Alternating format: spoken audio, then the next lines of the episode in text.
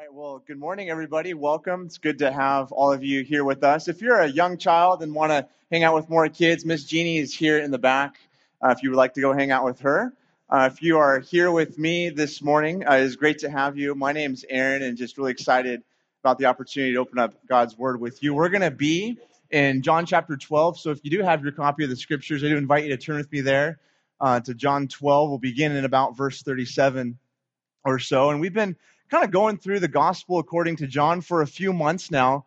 And before we get into the exact sort of passage we'll be looking at, again, we'll be starting in John 12, verse 37. Let me take a step back and kind of frame what John has been doing or what John is doing in his gospel. See, John has masterly crafted his narrative, his biography of Jesus around these signs, these signs, these miraculous, powerful events that Jesus has done. Things like back in chapter 2, turning water into wine, or later on, Jesus feeding the 5,000, or most recently, we saw in chapter 11, Jesus raising Lazarus from the dead. And up until this point in John's narrative, here in chapter 12, there's been six of these signs. But there's going to be one more to follow, making a total of seven, being Jesus' resurrection. So these seven signs are kind of like how John has framed his book.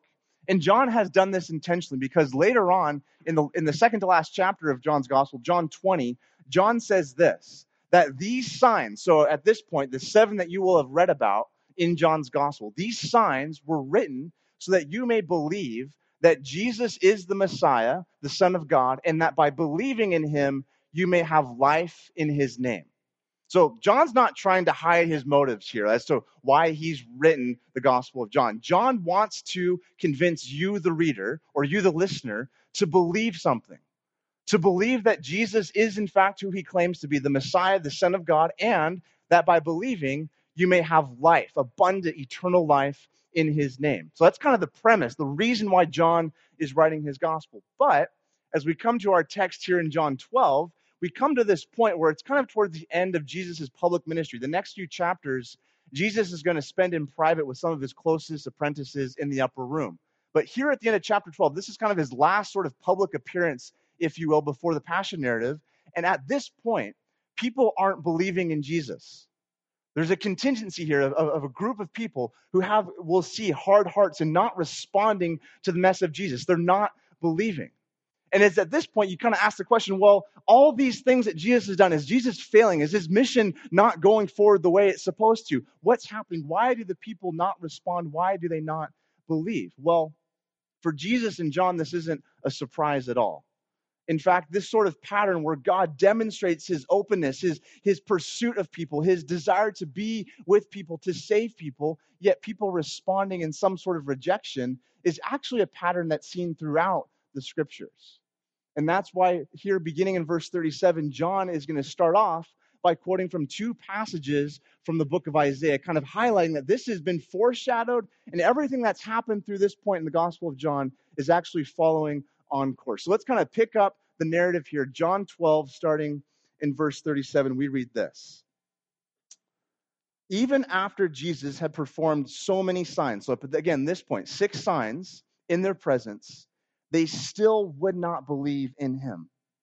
This unbelief was to fulfill the word of Isaiah the prophet Lord, who has believed our message, and to whom has the arm of the Lord been revealed? Verse 39.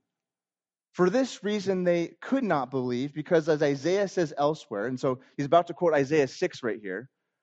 Isaiah says, He has blinded their eyes, He has hardened their hearts so that they can neither see with their eyes nor understand with their hearts, nor turn, and I would heal them. Isaiah said this because he saw Jesus' glory and spoke about him. Now, I don't know about you, but the first time I read that section there, I was a bit alarmed, right? This idea like God hardening hearts, God blinding eyes, I mean, that kind of doesn't sit well with me, at least on a first reading. Like, this is kind of like, you know, as a parent, you tell your kids, hey, don't spill your cereal and then your parent and then you as the parent go and spill the cereal on purpose for the kid and then get mad at the kid for doing something like they didn't do it's like what's the point like where is the compassion in that like is that what is that what's happening here in this text like this is important right like we're talking about the character of god is god compassionate Or is God capricious? Like, how does this all play out? God hardening hearts, God blinding eyes. Like, what does that say about God in the scriptures? Well, kind of let's pause here and kind of work into this, wade into this a little bit. And before we kind of take a, a, a stab at the actual text, let's kind of take a step back and see like what John is actually doing here. See, John isn't just quoting random Bible verses just from anywhere in the Old Testament. He's quoting, like I said earlier, from two key passages in the Isaiah scroll. The first is from Isaiah 53. These are kind of part of the central section of Isaiah, the suffering servant poems. These poems, these, these uh, long chapters in the book of Isaiah in the, cha- in the 50s or so, that declare this prophetic word of this messianic suffering servant that one day would come and suffer on behalf of God's people and then usher in God's kingdom, God's peace, and shalom. And the second section that Isaiah is quoting from, the one that's specifically about hard hearts and blinding eyes, is from Isaiah 6. And in Isaiah 6, it's that passage where in the year that King Uzziah died, Isaiah sees Yahweh, the God of Israel, high and lifted up on a throne. The creatures around God's throne are saying, Holy, holy, holy is the Lord God Almighty. And Isaiah responds with, Woe is me, I'm a man of unclean lips. Now, what's important to understand is that in both passages, the suffering servant section in Isaiah 53 and Isaiah 6, with the vision of Yahweh high and lifted up on his throne, in both of these sections, similar language is used. Language like high and lifted up and glory in language about how God is pursuing and going after his people and wanting to give forgiveness and grace. Similar language is used in both chapters, yet at the same time, there's a response of rejection on the part of God's people. So, in both sections, it's not as if God is not trying to pursue. No, God is indeed attempting to pursue and bring people into his family. That's kind of the basic premise that we have to understand in both of these texts. But then, specifically, though, how do we make sense of this specific language where it directly says he has hardened their hearts? Like, what do we what do we do about that? Now, again, let's kind of take a step back. See, Isaiah is not, or John and Isaiah aren't just using hard hearts as some sort of random phrase.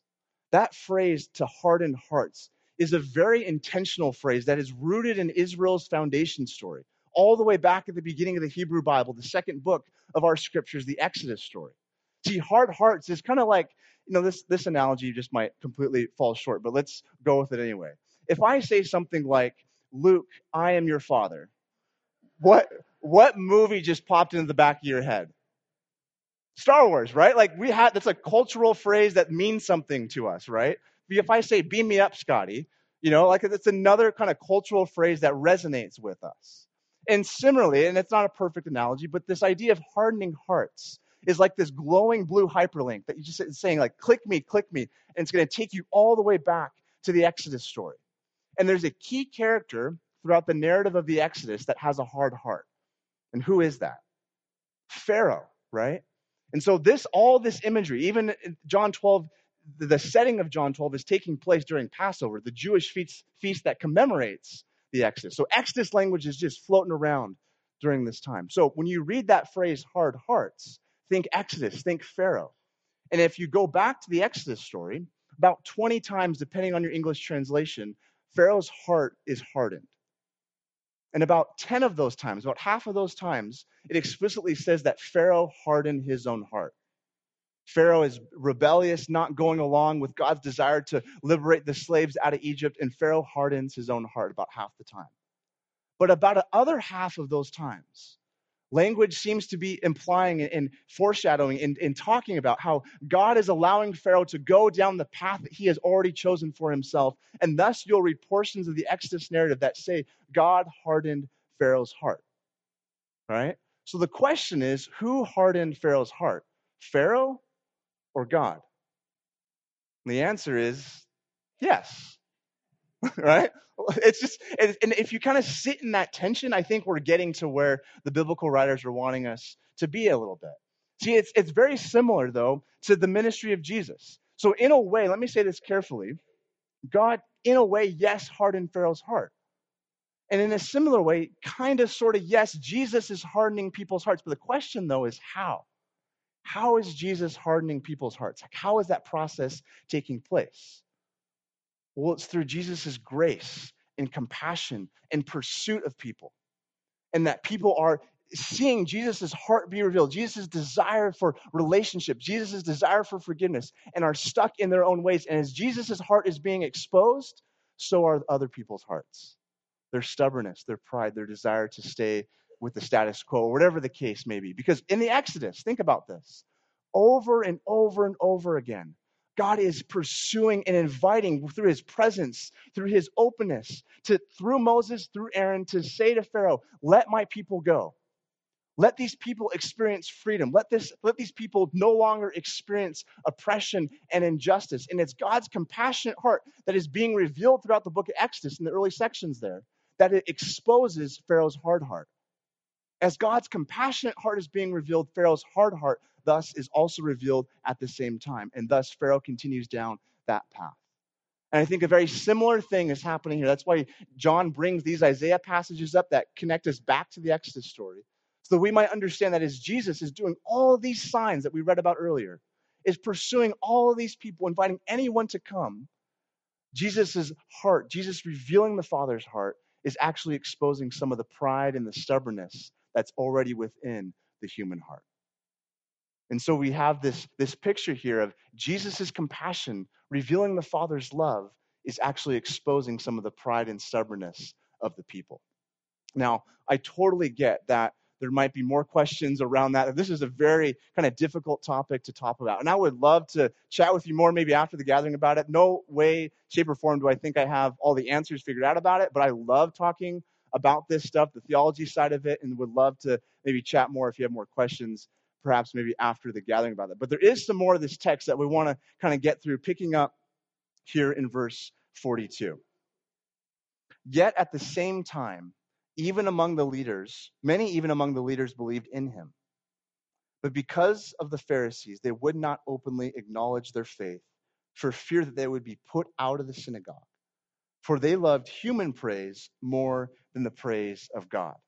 So, on one hand, you have this group of people who have these hard hearts, and that Jesus' love and compassion is, in a way, kind of exposing their hard hearts. I think when we think about that phrase, hard hearts, is again important to remember there's this old Puritan phrase that was really helpful for me as I was preparing for this. That the same sun that melts the ice hardens the clay.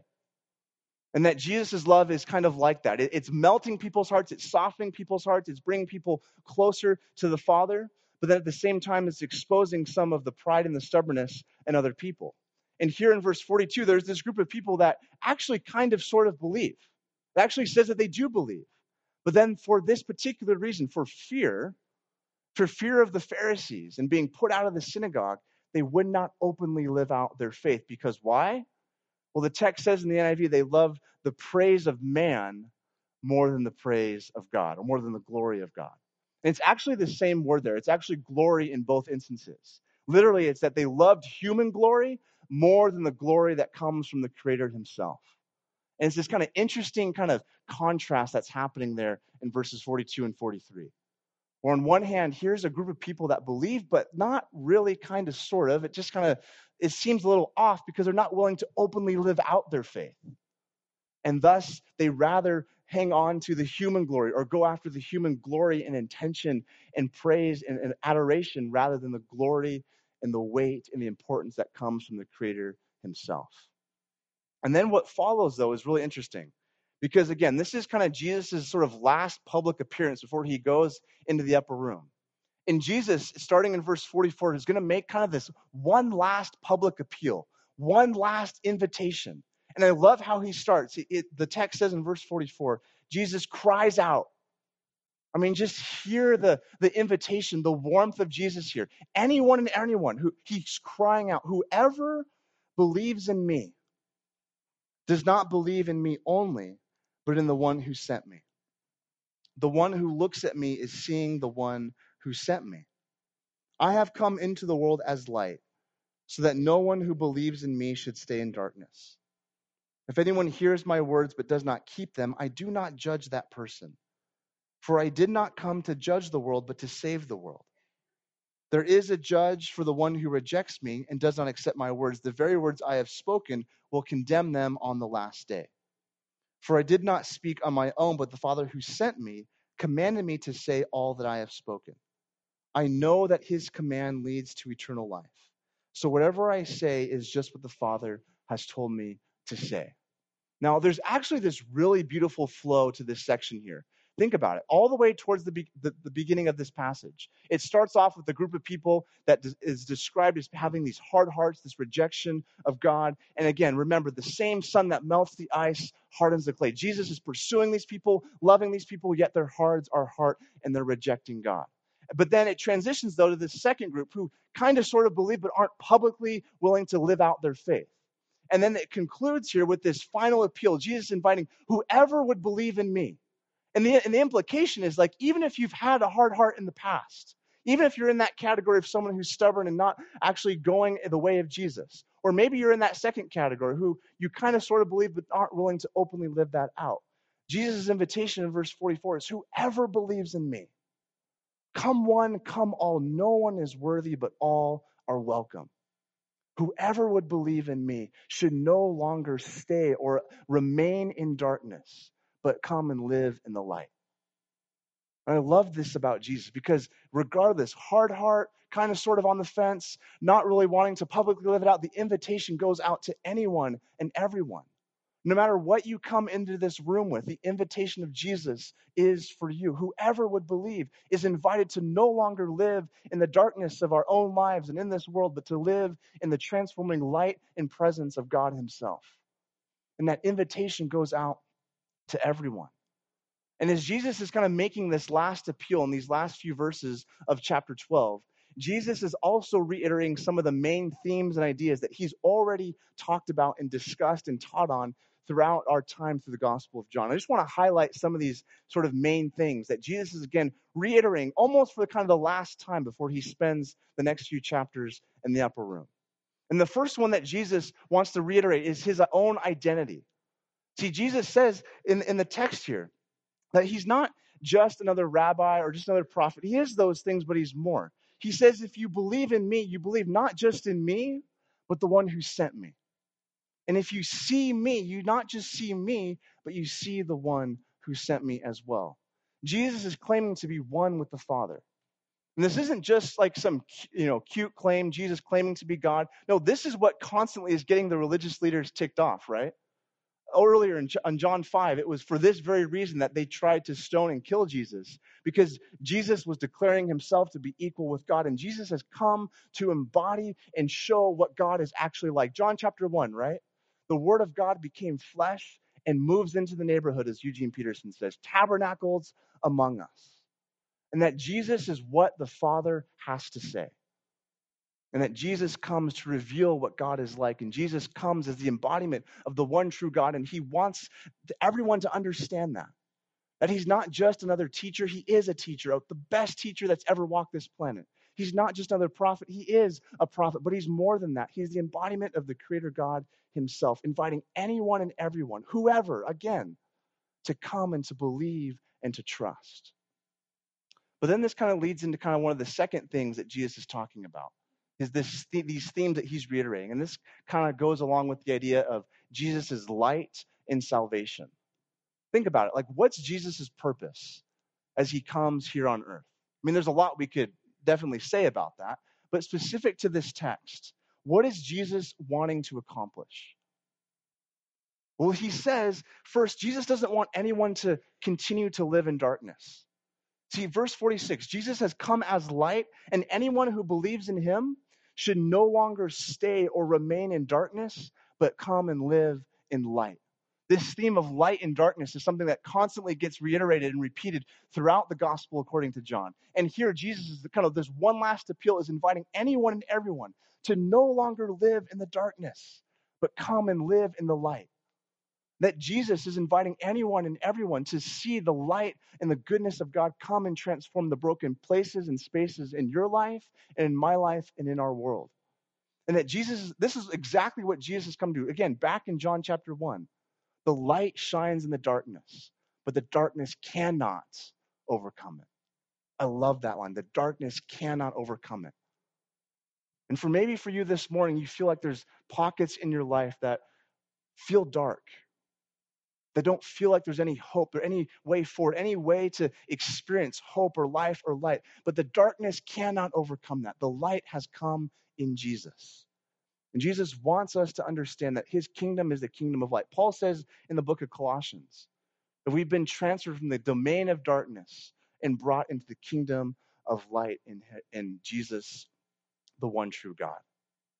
And again, this invitation goes out to everyone.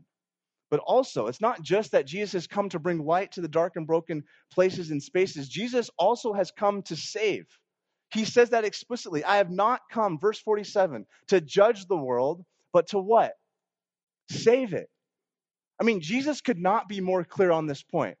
I have not come to judge the world, but to save it. Again, those whose hearts would turn and trust and believe and align themselves with Jesus and his way will ha- find themselves with a kingdom shaped heart and align themselves with God's purposes and find themselves caught up in God's beautiful new creation. Again, Jesus has come to bring salvation. It's the same word used for healing throughout the Bible, to bring healing and salvation to our lives and to our world.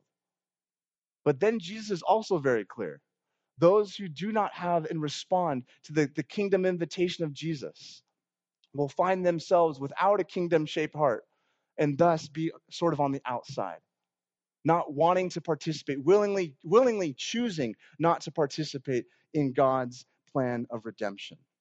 Which leads me to sort of this last theme that Jesus sort of echoes that's being reiterated here in these closing verses of John 12, and that's Jesus' faithfulness. Jesus' obedience. See, Jesus from the very beginning has said things like, I do what only the Father has told me to say and do. And that Jesus is faithfully following and, and obeying all that the Father has told him to say and to do. And I love what verse 50 says. Jesus says, I know that his, referring to the Father, that the Father's command leads to eternal life. And then he says, So whatever I say, is just what the Father has told me to say. Jesus has this posture whatever the Father says, that's what I'm going to do. Whatever the Father has planned for me for that day, whatever the Father has directions for or insight for, whatever the Father wants me to do for this person or for that crowd, whatever the case may be, Jesus' posture is that of obedience, is that of faithfulness. And he says that his command, his teaching, his instruction leads to, verse 50 again, eternal life. Now, when you, when you read that phrase, eternal life, don't just think, you know, that's something in the future, in the distance, that's something to look forward to after I die. No, eternal life in the gospel narratives in the New Testament is not just about the, the quantity of life in the future, it's about the quality of life in the midst of God's presence in the here and now and into the future. I love John Ortberg's latest book, Eternity is Now in Session. I love that title because he talks about how eternal life is not just something in the future, it's something that begins now, in the present, with God's abiding, remaining presence in your life and in my life. And Jesus says that the Father's instructions lead to that eternal, abundant, transformative life that he has on offer for you and I today. But think about it, though. Think about it. Where does Jesus' obedience lead him? Where does Jesus' faithfulness lead him? Well, just in a few chapters, Jesus is going to be executed on a Roman cross. But Jesus says, I know that his command leads to eternal life. But this is the pattern that's set forth throughout the Christian worldview death followed by resurrection, death followed by new life. And that begins this opportunity for all of us to begin to trust that that Jesus has paved the way for, that death no longer gets the last word, but Jesus' God's resurrection, life, and power and love get the final word. You know, and so there's there's so much more we could talk about with this text. And I love how Jesus is kind of making again this one last final appeal. Whoever would believe in me, trust in me that I am here to bring light and salvation, that my faithfulness is what's going to lead the way forward. And you can trust in me as I follow the Father's commands. But as we begin to kind of think about how does this specifically speak to us in our everyday life with God, like what does this text then have to say? What does this text have to say to our moments and places and spaces with our everyday life with God as apprentices of Jesus? And again, there's a number of things that, you know, kind of came into my mind as I was preparing and thinking about this, but I just wanted to focus on sort of three main ideas that all kind of center around this idea of belief. Kind of belief is kind of what holds these three together, but kind of from different angles. And the first one, though, has to do with God's role in belief. And this kind of goes back a little bit to the beginning of this text, to those sort of alarming verses where God was like hardening hearts and blinding eyes. And I won't go back and do like the textual work again with that, but I just wanted to think about for a second, like for at least for me and maybe for you too, like what what is happening there when we read those passages? You know, we live in a very me centered culture, a very individualistic culture where it's all about me and my achievement. You know, we're trained at a very young age to think and believe that you can do whatever the heck you want as long as it feels good, as long as you're not hurting anybody. And life is just kind of revolves around the self. It's a me centered world that we're swimming in. And so the point, though, is that when we come across passages like this in the, in the scriptures, where it seemingly takes all control out of our hands. And it's God just doing, it kind of seems like, again, on our first reading, God just doing whatever he wants, and you aren't actually in control. It kind of grates against our individualistic mindset a bit. It kind of pushes against sort of that, no, I want to be in control. I want to have the ability to choose and do whatever the heck I want to do. Why is someone else, why is God doing all these things that go against what I want and what I feel? And I think it speaks a little bit to this idea that, you know what? Who is at the center of the universe? Who is at the center of your life? Who is the one that's ultimately in control and ruling and reigning on the throne high and lifted up? Is it you and whatever you might want to do? Is this life revolve around kind of whatever I want to do? I have, ask, ask, have to ask myself that question. Is my life just revolving around my own plans and desires, or is God actually at the center? Is Jesus actually at the center, ruling and reigning in that what he says, like what Jesus says, is what I want to follow and obey and do? You know, I mean, th- that question, who is at the center of the universe? I mean, that's that's an easy question to maybe for us answer, like in, in church or in Sunday school. You know, God, right? Jesus. You know, easy one to answer, but practically in your own life, like when the rubber meets the road, who is at the center? Because if Jesus is not at the center, oftentimes then that leads to a heart that's further and further going away from what Jesus has for your life and my life. And practically, this means to have a soft heart, to align our hearts with Jesus, to have Him at the center. I think for me, and maybe this will be helpful for you, is to practically just pray things like Psalm 139 Search me, O God, Seek, see my heart. See if there be any wicked way within me. Cleanse me and lead me into the way everlasting. Or Psalm 51, David's confession create in me a new heart. Renew a right spirit within me. Coming before God, praying some of these Psalms or praying in a way that says, God, soften my heart. Do I recognize that I am a broken creature? Yes, made in God's image, called with purpose and dignity, but also dependent on a power and love outside of myself. Do I recognize that? Do I recognize that I need his transforming grace and presence in my life to soften and shape me and mold me into the image of Jesus? And as I trust and believe in him, God is wanting to do that in your life and in my life. To shape our hearts, to shape our lives to be more into the image of Jesus. You know, I love what what James, Jesus' half brother, says, kind of kind of similarly around this idea. You know, God, he says in James chapter 1 basically that God's not the author of our evil choices and desires. He says this When tempted, no one should say, God is tempting me. For God cannot be tempted by evil, nor does he tempt anyone. But each person is tempted when they are dragged away by their own evil desire and enticed. See, God is not capricious. God is not just out there just to smite people and to be angry at people. No, God is pursuing and chasing after us. God is inviting all of us to come to be a part of his kingdom. And it's oftentimes our own evil desires that get in the way of that. It's our own willingness, our own will to choose eh, to go against God's plan and purposes that disalign ourselves with God's kingdom and what God has for us. The question, though, as Jesus is after our hearts and our whole lives, is how will we respond? How will we respond to that gracious invitation? Which leads me to my kind of second point. This kind of has to do with the fear and the glory and the belief that was happening with the leaders. See, again, there's that interesting line there where they believed, but they would not openly share their faith in verses 42 and 43 or live out their faith. Because why? They had this sort of fear of being kicked out because they loved the glory or the praise that came from humans more than the glory and praise that came from the Creator, from God Himself.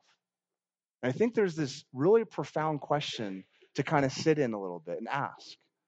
Like, these people 2,000 years ago weren't willing to openly live out their faith, even though Jesus is openly declaring and inviting anyone and everyone at risk to his own life. Jesus is openly showing what the Father is like, showing what God is like, inviting anyone to come in. And these people 2,000 years ago are like, oh, rather just kind of stay in my own powerful place and you know keep the status quo and keep my role and not really have to live it out publicly and we can just kind of go oh and just kind of look down on those people 2000 years ago but there's also the question of kind of what prevents us at times from living out our faith. What prevents us from actually declaring the goodness and the grace of jesus in our own lives? You know i get that that is it's a it's not an easy thing to do you know especially in our culture. You know, I, I know for me, oftentimes it's like because Christianity kind of has this kind of weird reputation in our culture right now. It's like Christianity is associated with kind of X, Y, and Z, like maybe on the news or whatever. I'm like, I don't want anyone to know that I'm a Christian because I don't want to be associated with X, Y, and Z. I don't know if you ever felt like that before. But again, when, when, when I say that, like what's at the root of that? It's, it's fear, right? It's fear of what other people might think or say about me. You know, just the other day we were I took our car into the to the mechanic to get an oil change or whatever, and the mechanic he someone I kind of regularly see, you know, whatever doing the car thing, and he was asking me how work was, and I told him that you know I recently got a new job. I'm actually working at our church, and at the moment I said that, like my heart starts pounding like really fast you know, because I get all nervous and he starts asking me questions like, what church? And like, what is that about? And I'm like, oh no, I'm like in this, you know, you know, really deep conversation like over my head. And it's this kind of fear thing of like actually publicly sharing and talking about my faith is something that I personally struggle with. You know, I can easily get intimidated and easily just kind of, you know, back off and not want to like give into, you know, whatever. And I just say that because I, I understand, I sympathize with that tendency to maybe not want to publicly live out our, our relationship, our apprenticeship to Jesus. But Jesus is inviting you and inviting me to not just kind of hide and give into fear. You know, fear is, is a very suffocating way to live. It's a very honestly kind of dehumanizing way. It just kind of kind of constrains all that God wants to do in and through our lives. And that Jesus' invitation is not to give into fear, but what if instead of giving into fear, we live the more beautiful story of the gospel?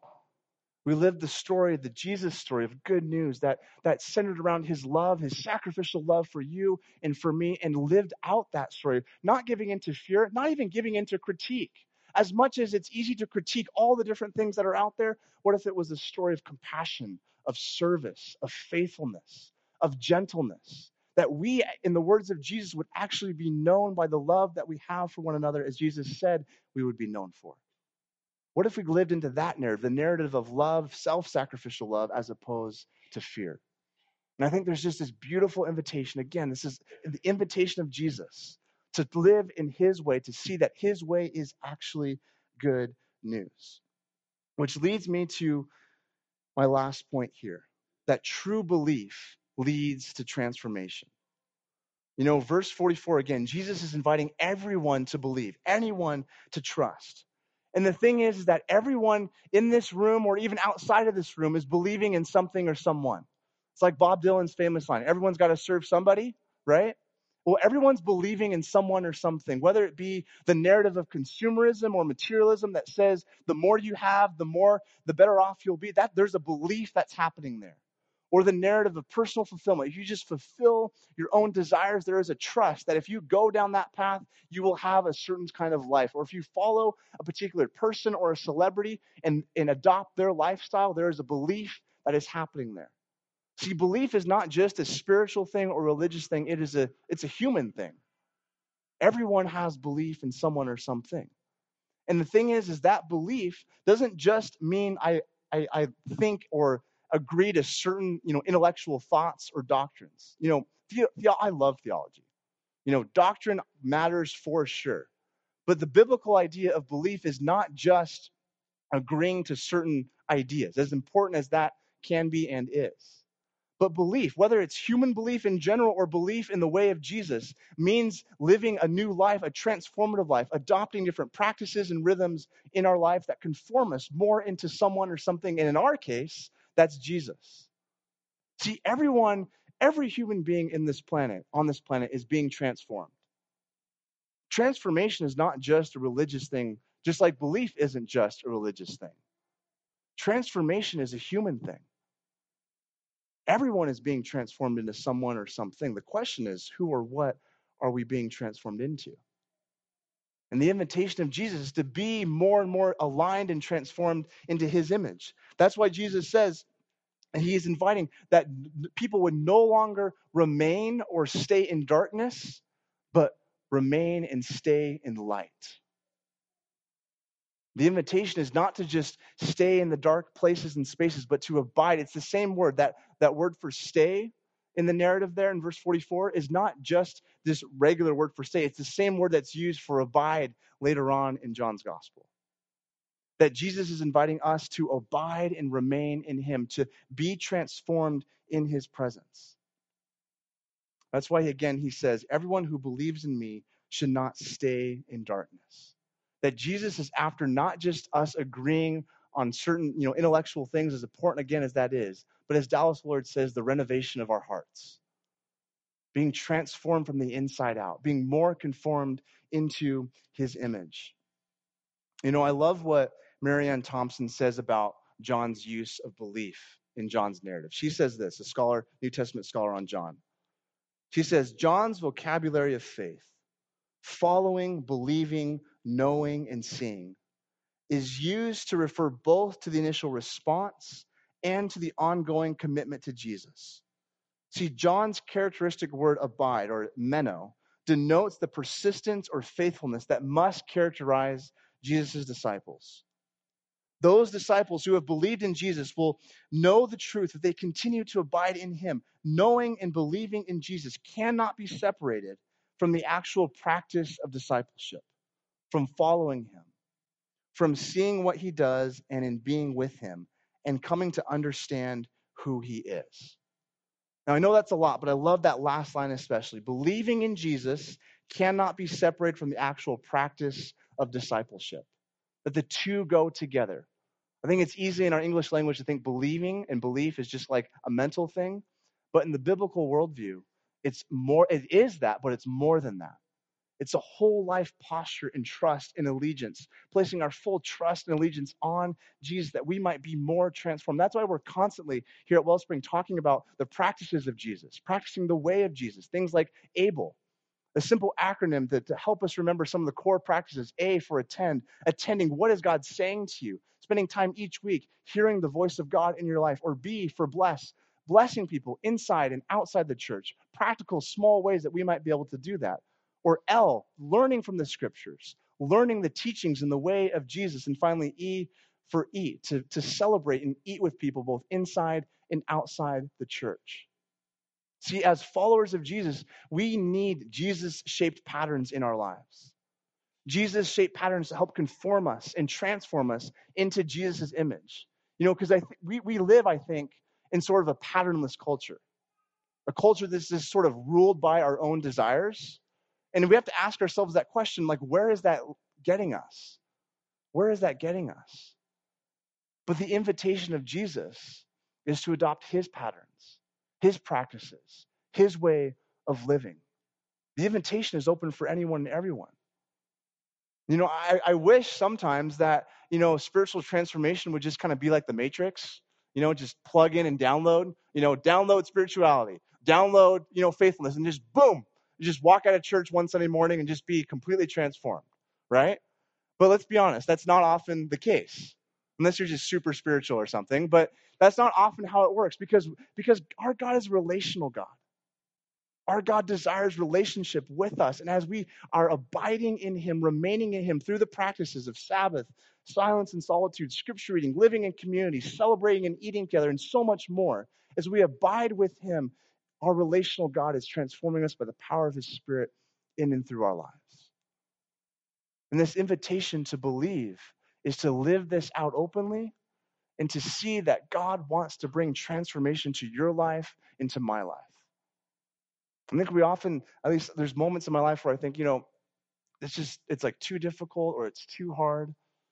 And we just kind of want to just stop and, and not continue on. It's just easy to kind of just get sucked into the, the routines of our moment and our culture. But I think the invitation for us today is to see and to respond to Jesus' heart that whoever would believe in him is invited to experience this eternal, abundant life that can only be found in him. And in thus doing so, be transformed more and more into the image of Jesus. You know, as I close, I want to invite the, the worship team to come up. And as we close and as we respond now, just in a time of singing and worship, I just want to invite all of us here this morning, wherever you find yourself. Maybe you've had an amazing week. You know, maybe your week has been you know, really difficult or really hard. Maybe you feel like you don't belong or that you're not worthy to even be here this morning. Or maybe you have so many questions and not really sure about this believing in Jesus sort of thing. Like, what is this really all about? I just want to say that you are you're welcome here. This is a place where no matter where you come from, no matter how long or how little you've been following Jesus, that we're all on this journey together. And that Jesus invites all of us to believe and trust. To trust that His way is good news, that His life is the good and beautiful life. That He, Jesus, is the way that leads to the truth about who God really is, that will lead us into the way of living the reality, in the reality of God's kingdom. Why don't we stand and pray together?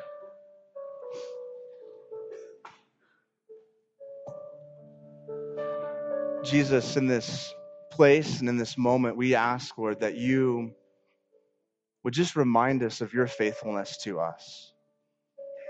That you would speak words of comfort over our lives, and the God, that you would again remind us of how much you love us and are for us.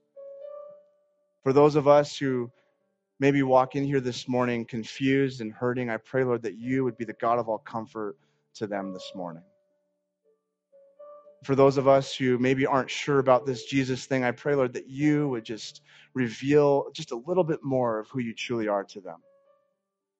And that for us in this place this morning, that we would respond towards you, just a little bit closer to you, Jesus. We ask for more of your presence in your life today. We pray these things in your name. Amen.